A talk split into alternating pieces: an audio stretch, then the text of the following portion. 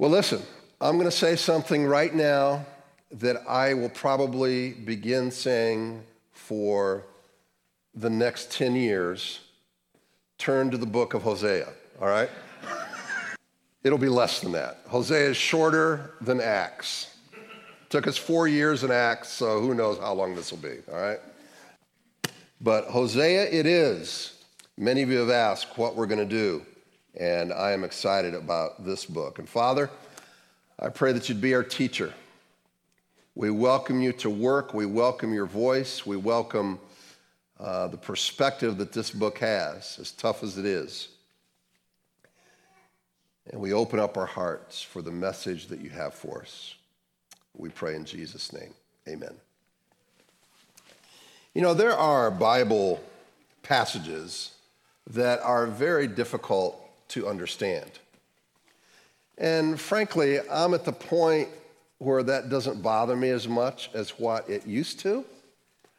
Uh, and the reason is, is because I don't always understand my wife, but I love her more than any earthly person. So understanding everything is not a prerequisite for loving. Uh, and I'm certainly not advocating that we turn our brain off when it comes to our relationship with God but just that it's, it's not the only thing, understanding everything.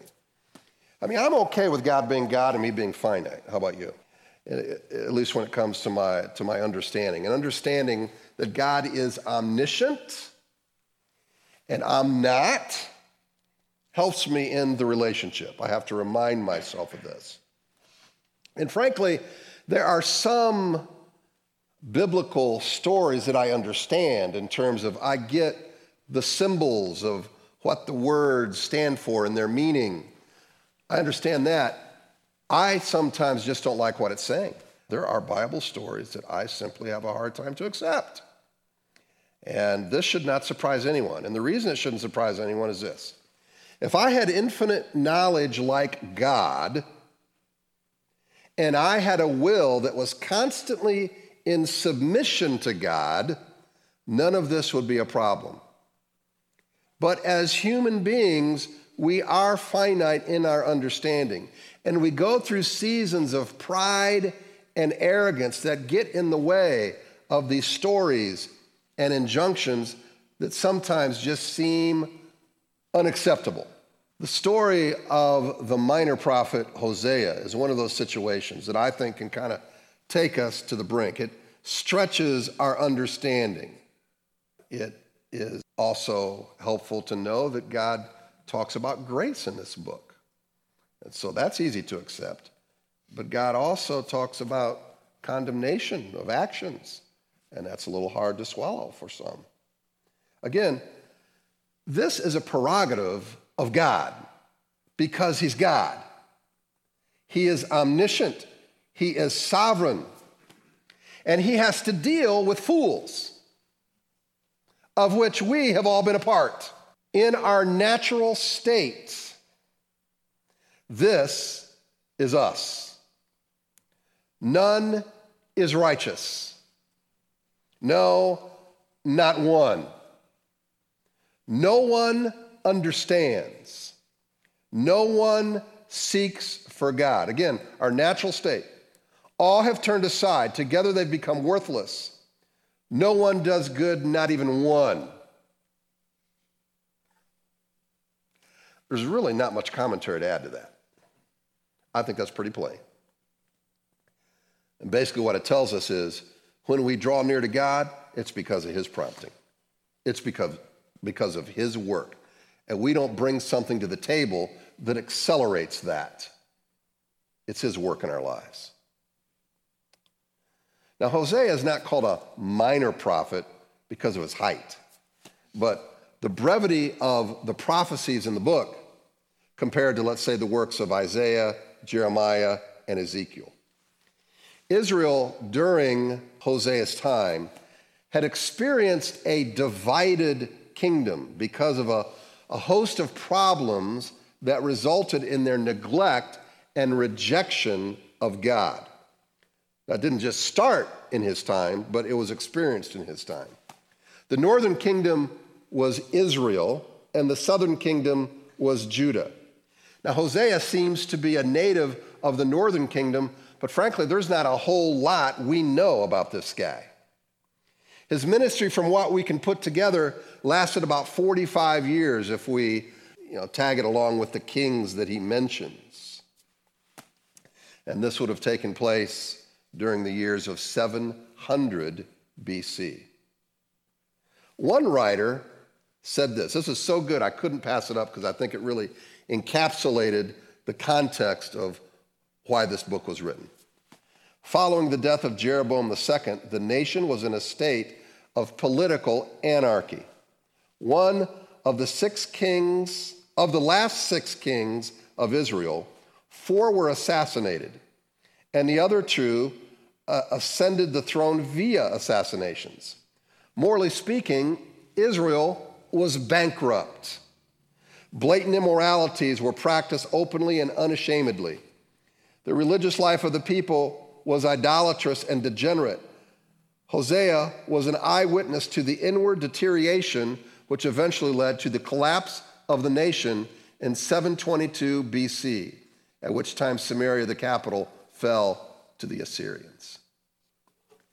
Like I said, the book contains clear condemnations of the nation and of individuals, but it also shows the great love that God has toward his people. And frankly, the modern mind has a very difficult time understanding that God does not condone sin, nor does it understand how his heart breaks over sin in his creation. And without this understanding, grace is cheap.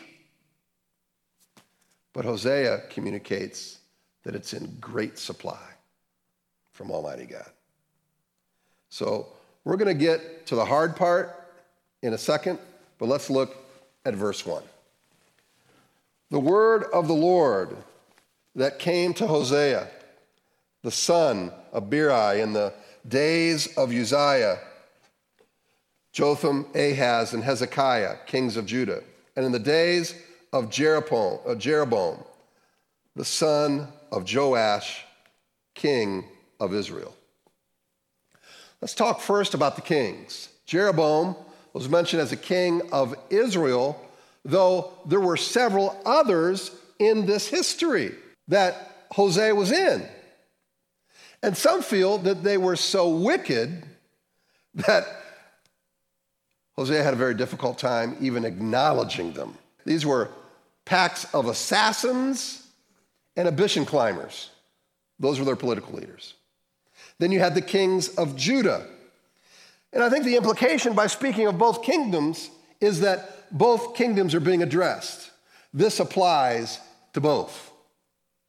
And I'm struck by the first phrase the word of the Lord. See, during this dark history of Israel, God is addressing his people. During COVID, Me Too, BLM, an election. Is there any word from the Lord? We long to hear God speak in the midst of our needs, frustrations, and problems. You know what? And sometimes He tells us more than we want to know. He not only assures us of His love and grace, but He confronts and admonishes us in areas that need to change. He speaks, He encourages, and sometimes our greatest growth takes place as a result of a traumatic or threatening or challenging experience. And then we get a firm word of the Lord.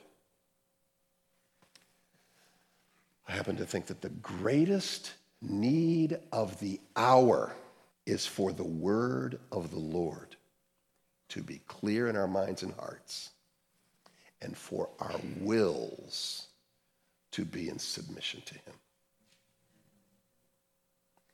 it's ultimately the core problem of every human being. Every relationship that breaks down, you can go back to this. Here's the crux of one of the most difficult passages in the Bible. When the Lord first spoke through Hosea, the Lord said to Hosea, Go take to yourself a wife of whoredom and have children of whoredom. For the land commits great whoredom by forsaking the Lord. If you are looking for me to remove the uncomfortableness of this passage, you are going to be sorely disappointed. There is a holy kind of strain that takes place, particularly when our wills are at odds with God and we find Him too unreasonable and we wrestle with it. We wrestle with this kind of holy angst until we can rest in His sovereign will. But let us recognize that the Lord has spoken.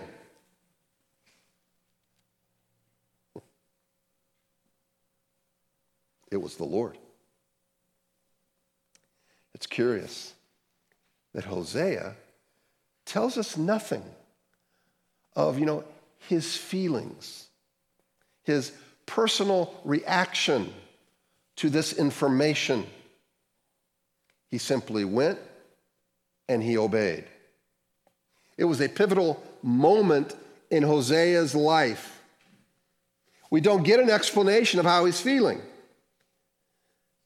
I think it's perhaps because the only thing that matters is that his will is in submission to the Heavenly Father. This would be the foundation of his ministry, the foundation of any ministry leader, any pastor, any individual Christian. You're to listen and obey. It's really not complicated. But let me add that the strength of a thousand horses cannot tame the human will. It's only by the power of God that the human heart can be bent and humbled toward the goodness of God's will. I know because I have a will that constantly needs to be bent. God asked Hosea to take a wife who is immoral and have children by this woman who are also considered immoral because that's their mother. So they grow up in that influence. All of this because God's people need a living illustration of what it's like for God to be in a relationship with people who rebel and commit idolatry. They want nothing to do with him. If you're looking for the meaning of the metaphors, the harlot is Israel, Hosea is the Lord, the children are the individuals influenced by his whoredom, the land is the expanse of the people who commit great sin. And here's a taste of the seriousness and the severity of their sin from God's perspective. My people inquire of a place, this is Hosea 4. My people inquire of a piece of wood, and their walking staff gives them oracles. For a spirit of whoredom has led them astray, and they have left their God to play the whore. I wish Hosea would just lay it out and be straight instead of beating around the bush. And then from Isaiah, how the faithful city has become a whore. She who, has, who was full of justice, righteous lodged in her, but now murderers. She's known from her past righteousness, but not now. Your, your silver has become dross, your best wine mixed with water. Your princes are rebels and companions of thieves.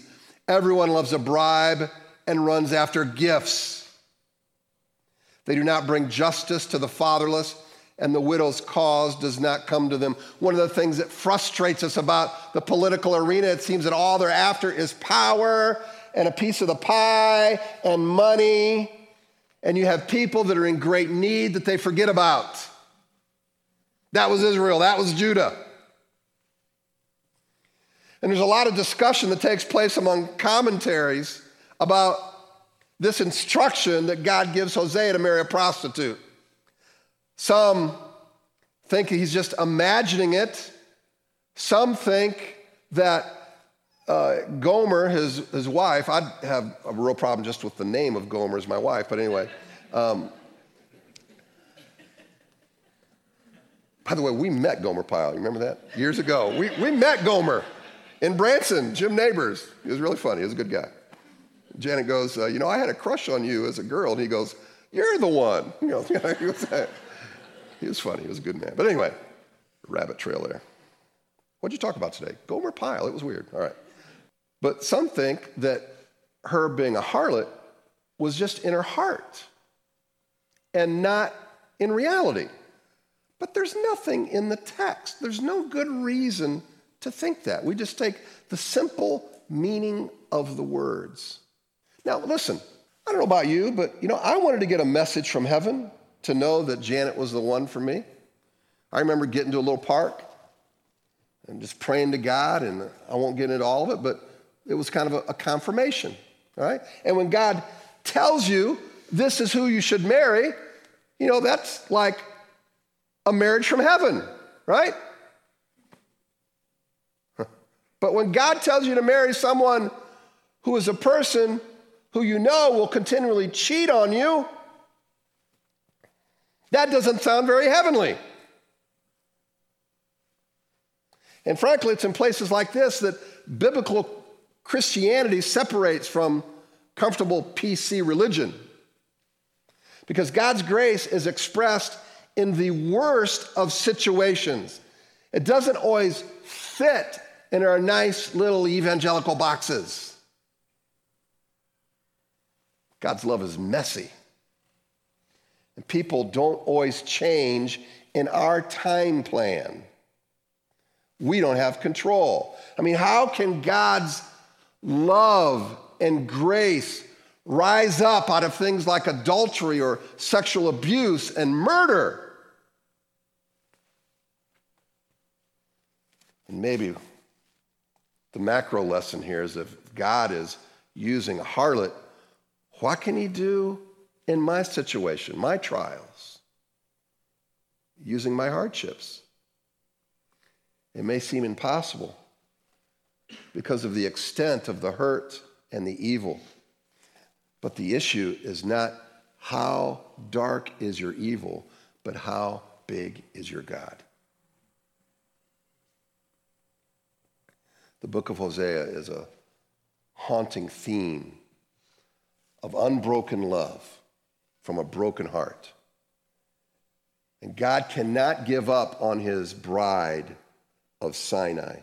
Sinai was the area where Moses was given the Ten Commandments. He cannot give up on his bride from Sinai in spite of her unfaithfulness. And the book is about the strict orders of the Mosaic covenant, that, by the way, is no longer in force in this day and the Abrahamic covenant that we are beneficiaries of today, being in Christ. The Mosaic covenant had a law and blessing agreement. You were to keep the moral, the ceremonial, and the sacrificial laws. You do that, you're good. You don't, there are consequences. You disobey the law, there are consequences. You obey it, you'll be blessed. Very simple. Fact, this was part of the covenant. Said this See, I'm setting before you today a blessing and a curse. The blessing if you obey the commandments of the Lord your God, which I commanded you today. And the curse if you do not obey the commandments of the Lord your God, but turn aside from the way that I am commanding you today to go after other gods that you have not known. So there are consequences of sin in the Old Testament, and may I add, also in the New Testament. They are very real. God is not okay with sin in the New Testament, but you know, he was not okay with it in the Old. So somehow God's attitude has changed uh, towards sin? No. God is not okay with sin in either testament. In the midst of the covenant was an Old Testament system where you would make sacrifices in the temple to stave off God's judgment until the following year. All this was necessary until the perfect Lamb of God in Jesus Christ would take upon himself the curse and the punishment for humankind. And Hebrews 10:12 says, Christ offered for all time a single sacrifice for sins. The theological truth that's in this do not stop here. The marriage relationship characterized in Hosea's case by infidelity on his wife's part, was to portray Israel's unfaithfulness to its covenant with the Lord. Marriage to an unfaithful wife would help Hosea understand God's anguish over his people's spiritual adultery. In fact, God more than once has compared his relationship with his people, Israel, to marriage. Isaiah 62 says, For as a young man marries a young woman, so shall your sons marry you. And as the bridegroom rejoices over the bride, so shall your God rejoice over you. So you see this marriage motif trying to describe this relationship that God has with his people. And Hosea's marriage would be a real life example of what was going on in Israel. Marriage is also a New Testament theme to a larger issue, to a larger theological truth, just like it was in the Old Testament. In the New Testament, it is to display God's relationship to us in the gospel. The church is called what? The bride of Christ. And the marriage motif describes the relationship between Christ and the church in covenant, which is a part of all marriage, and intimacy. When Paul speaks to a man leaving his father and mother to be one flesh to his wife, he says, This mystery is profound, and I am saying that refers to Christ and the church. Marriage, church, Christ. The covenant is what binds the husband and wife together in Christ. And it's an earthly picture of how much Christ loves the church in the gospel. In fact, Malachi 3 14 says, She is your wife by what? Anybody know it? By covenant. She's your wife by covenant. Getting back to the spiritual truths, when God made his Abrahamic covenant with his people, before the Mosaic covenant, by the way, he promised that Israel would be his people. Galatians 3:15 says, to give a human example, brothers, even with a man made covenant, no one annuls it or adds to it once it has been ratified. So, in other words, there is nothing that can be said or done that will get rid of this covenant of God accepting being in relationship with his people. That's under the Abrahamic covenant. And I might add that from Galatians 3:29 it says, "And if you belong to Christ, then you are Abraham's offspring, heirs according to promise." And so it's like we're also beneficiaries now being in Christ of this covenant that God originally made with Israel under the Abrahamic covenant. We are reaping the benefits. When Paul talks about who is responsible to keep this covenant, he says in Galatians that, you know, there are some covenants, such as the one with the law, the Mosaic covenant, that there are mediators to hold, you know, both parties accountable. So you had this blessing curse thing going on, right? But no mediator was needed with the Abrahamic covenant. Because as verse 20 says of Galatians, Now, an intermediary implies more than one, but God is one. This has unbelievable meaning in how we approach our relationship with God today. When God made the covenant with Abraham, only God, to use the, the Bible language, passed through the middle. Why? Because the covenant was unconditional. And the obligation of keeping that covenant only laid with God and not with us. God was responsible to keep the covenant, unlike the Mosaic. God made a covenant to love his people, to keep his promise to his family members.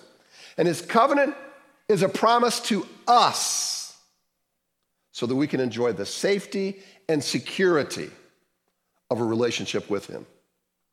And frankly, even this is too much for religious people, even Christians. They want to put all kinds of, you know, qualifiers. Oh, now, wait a minute. All right, you can't say if they do this sin, they're still a Christian. No, you can't do that. And they, they start putting human parameters around this. But God's covenant is sure. But people can't accept this. They, they don't want to love other people or recognize that God loves them unless they abide by certain codes and you know don't do the big sins whatever they are it's amazing to me that we have christians today who want to live in the mosaic law that is not in operation because they're fearful of the love of god expressed originally in abraham and in the gospel. Back to marriage. At the essence of marriage is a holy covenant between two people and God. Listen, the essence of a marriage is not a traditional ceremony, as good as that is. The essence of marriage is not a sexual relationship, as nice as that is. The essence of marriage is not having romantic feelings or even two people being in love, as necessary as that is. These things are all consequences of something deeper and more foundational. Trying to eliminate God's covenant nature illustrated in his relationship with his people, and then to be shown in marriage, eliminate that covenant, it leaves marriage like a shadow of the real thing. Marriage is to be a picture of God's gospel love covenant to his people on earth today. And the gospel, at its essence, is a promise of God to welcome others to enjoy his covenant promise to be in his family. And marriage, likewise, is an invitation to enter into a covenant relationship and then to be an example of this covenant that God has made with his people. Do you realize what that means for our marriages? Wow. You want to know what it's like? That God has this passionate love, has a fidelity in his love to his people? Then look at the way the two Christians operate in a marriage. That is the ultimate reason for a marriage. Not perfect, but devoted. When we think that marriage is ultimately about getting our needs met, I think we kind of resemble like trying to push a vehicle uphill. We're not appreciating or enjoying its intended use. And so it becomes this, you know, a hassle. Now, I, I'm not saying it's all peaches and cream. Lord knows that's not the case but try to define love and marriage and commitment outside of the covenant relationship with God, and you are left with today's flimsy valuation of marriage. And people are trying to enjoy love, the benefits of covenant, while denying the originator of the covenant. And I'm telling you, that leaves you trying to push the thing uphill. What it does, you say, well, does that create extra responsibility? You better believe it does. that create extra heaven. You better believe it does because you will be tempted to pack your bags. You will be tempted to leave. And you got to remember, not only did I just make this promise in front of these hundred or so people at the wedding, but I'm to have this relationship to be a representative of God on earth. And so if it's not that, then I better get my house in order. I better do whatever I can to make sure it resembles that. Now, listen, it takes sometimes a soul quenching. It feels sometimes like you are wrestling the angel and your hip is out of joint. You know how many times I have to tell other men and women, it's not always enjoyable, dude. I don't say that to the women, but uh, I say that to the men. You know, even said this recently. Even if you're responsible for 5% of the problem, lead with your 5% in humility and acknowledge it. And eat the other 95%. And if you have to do this for six months, won't that be worth it? That your kids will see their mom or dad loving their spouse? You will be together in your family. Won't that be worth it? Oh, I sure think so. You ever been through times like that? If you haven't, you've only been married about a week. But this idea that God loved us and continues to love us in our lovelessness, in our sin, in our stuff. You know what? That's a lot of marriage. You see somebody that's proud and arrogant. Janet, I'm sure, sees that in me a lot. Continues to love. We see it in each other. You see it in your spouse. But listen, you got a higher calling. Marriage is not, I scratch your back, you'll scratch mine proposition. There's a much higher calling. And that often keeps me in the game. And sometimes that's the only thing that's kept us in a game in, in certain seasons. Because we realize it's not about me. You ever think of that? Your marriage is not about you? Hosea, I think, has a word for today. The book expands on this unconditional love, covenant from God with his people. And it talks about the consequences of the sin. All I want from us is to listen with an open heart and to heed the warnings and to receive its encouragement.